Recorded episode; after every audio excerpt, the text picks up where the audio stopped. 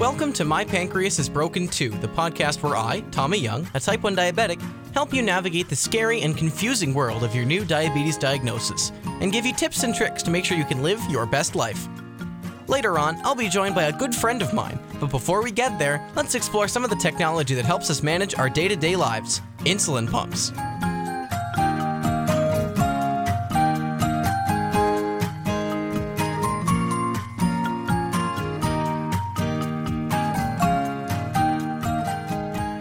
The advances in technology that we've seen over the 100 plus years since Dr. Banting's discovery of insulin, perhaps the most important one has been the insulin pump.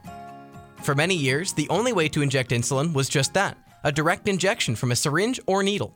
It often required you to mix the insulin together just right or risk affecting the insulin dose. Plus, having to be very careful about where you could roll bolus for your insulin is terribly inconvenient.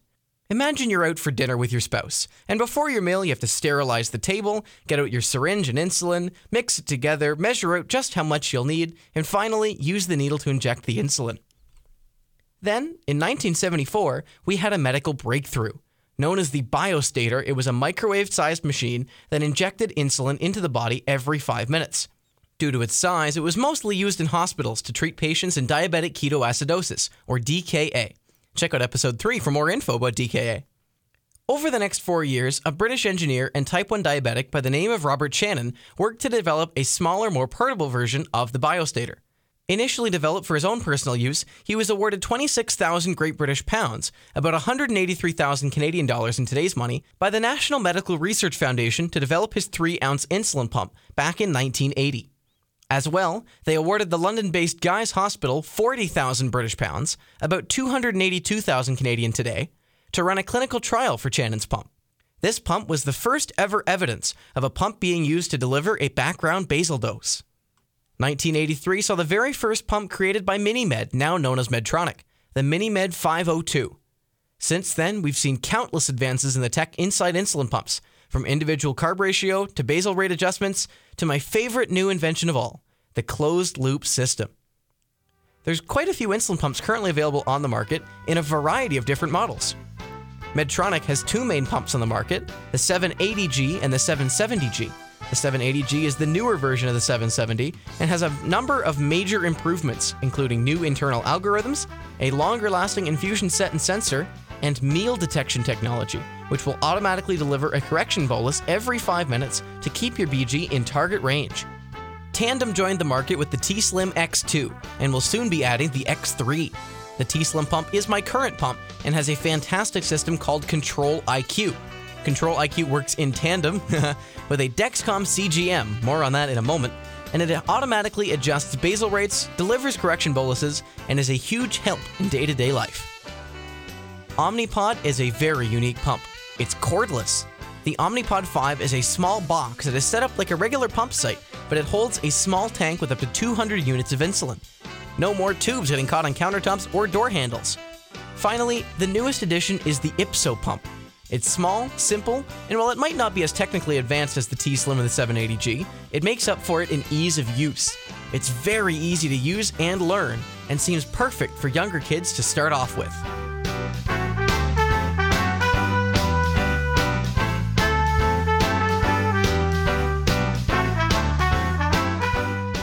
Continuous glucose monitors, or CGMs, are small devices that read the interstitial fluid in your body, testing the glucose molecules to provide a near accurate blood sugar reading.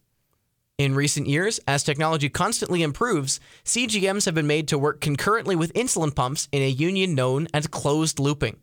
After taking the readings from a CGM, the pump can adjust insulin doses based upon the trends in your readings, adding more insulin to your basal if your blood glucose is rising lowering the dose if your BG is dropping, and in some new pumps, even administering a multiple unit correction dose automatically. This system mimics the way that your pancreatic system works naturally, and although you still need to monitor your BG at all times and bolus manually for meals, we are very slowly moving ever closer to bionic pancreases. At least, I hope so. For the time being, we're left to continue using CGMs and pumps to regulate our diabetes. Currently, there's four main brands of CGM. The Freestyle Libre 3 is by far the smallest CGM on the market. The 1 and 2 required you to swipe the glucose meter over the sensor on your arm to see your BG, but the 3 now simply sends everything to your smartphone. Unfortunately, it is not currently closed loop compatible.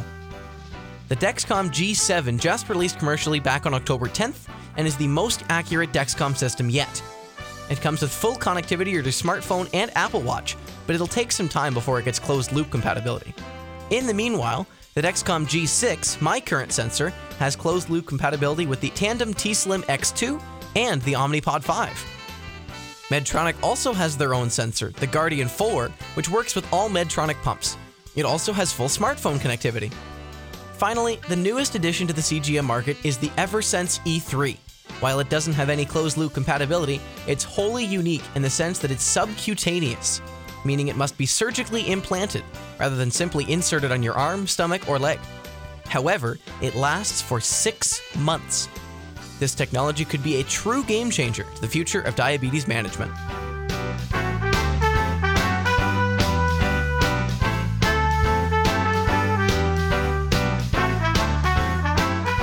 I'm here with one of my very good friends. Uh, I've known Griffon for a long time. Uh, please welcome to the podcast, Griffon Lee. Griffon, nice to have you on.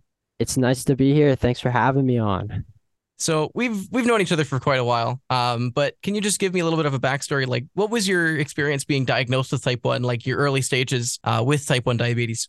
So uh, my early stages was I was three years old when I was diagnosed. So most of what I understand from that is secondhand information. I clocked in a blood sugar of over 40 when I was diagnosed. Then uh, I started on insulin pens and I was on those for about a year until uh, the doctors found out I was allergic to the preservatives in that insulin. So I moved on to the insulin pump. And uh, you've had a pump for for most of your life, then? Yeah, ever since I was four. I am now nineteen. What's your experience been like with with using a pump? Um, have you found it kind of restricting at times, or is it like really helping you um, to be, you know, whatever you want to do and and kind of bring it with you wherever you need? I'd say overall it doesn't restrict me doing anything that I want to do. Um, any restrictions I have are more just minor inconveniences, like when you're trying to sleep and you roll over and you you land on your pump. Never feels good. Um, you and I met um, at a hockey camp for um, for type one diabetics, and I really like the experience that that has given. But what's it been like for you um, working with your your diabetes to to deal with being able to still play sports and you know using your experience with diabetes to to help you play sports as well. Well as you mentioned we met at a at a hockey camp and that's specifically for diabetics called d-skate.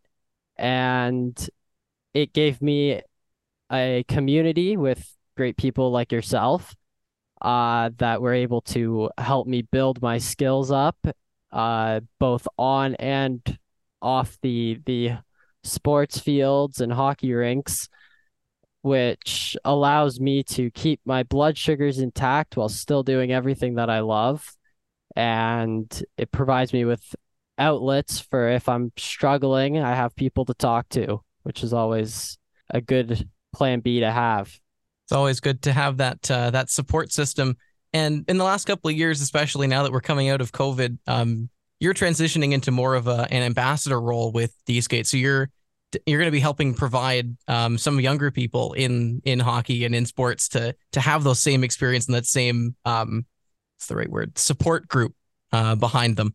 Yes, it's great. It's a great feeling to be able to pay it forward and uh, provide other people with the same experience that I was able to have uh, I always looked up to the people that are now in my role and thought of them as role models. And so I'm hoping I'm going to be able to do the same for them. I'm going to roll back to the insulin pumps for a minute here. Um, what type of insulin pump do you have right now? Right now, I'm on the Medtronic 670G. Uh, and you said you're using that just with the pump and not with the the Medtronic sensor as well, right? Yes, I'm only on the the pump as I'm allergic to the adhesives. Uh, I'm hoping that Medtronic will create some form of alternative to allow me to use it. But until then, I'm stuck on finger pokes, which is uh, a pain that all diabetics can can relate to. Uh, the uh, constant finger poking. Yeah, it hasn't been fun. A solid 16 years of doing it. Finger poking, site changes. There's all kinds of little little things uh, about diabetes that can kind of get bothersome after you know 16 years of doing it. You and I both know that very very well. What's your best strategy for dealing with having to be like, okay, I have to finger poke here. I have to do a site change. How do you how do you work past that and just be like, all right, I have to do this. Just get it done. Especially during COVID, I think me and a lot of other type 1 diabetics had a large struggle trying to keep their diabetes in check while not having a whole lot to motivate them while at home. And so I think the best strategy for me to snap out of that and any other moments I have where I'm feeling down on myself and I, I don't feel like I'm controlling my blood sugars is to just realize that that's okay. That's going to happen sometimes, but you got to get back on your feet and really keep yourself uh, in check have the people around you keep you in check to make sure that you are taking care of yourself and you're not causing yourself more harm than than necessary. Absolutely. Great, great words of advice there. Uh, thank you so much for joining me, Griffon. Uh, best of luck with diabetes in the rest of your life, basically. Thanks for having me.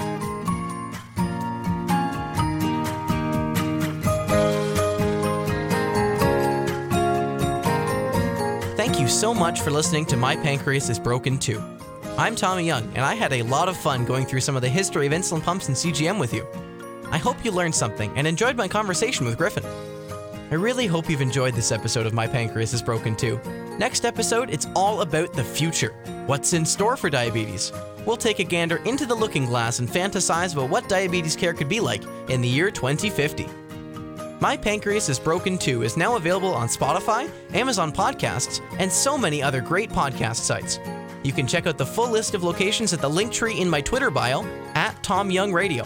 And remember, you can always message me there if you have any questions or would like more info about anything I've said in this or other episodes. Thanks again for listening.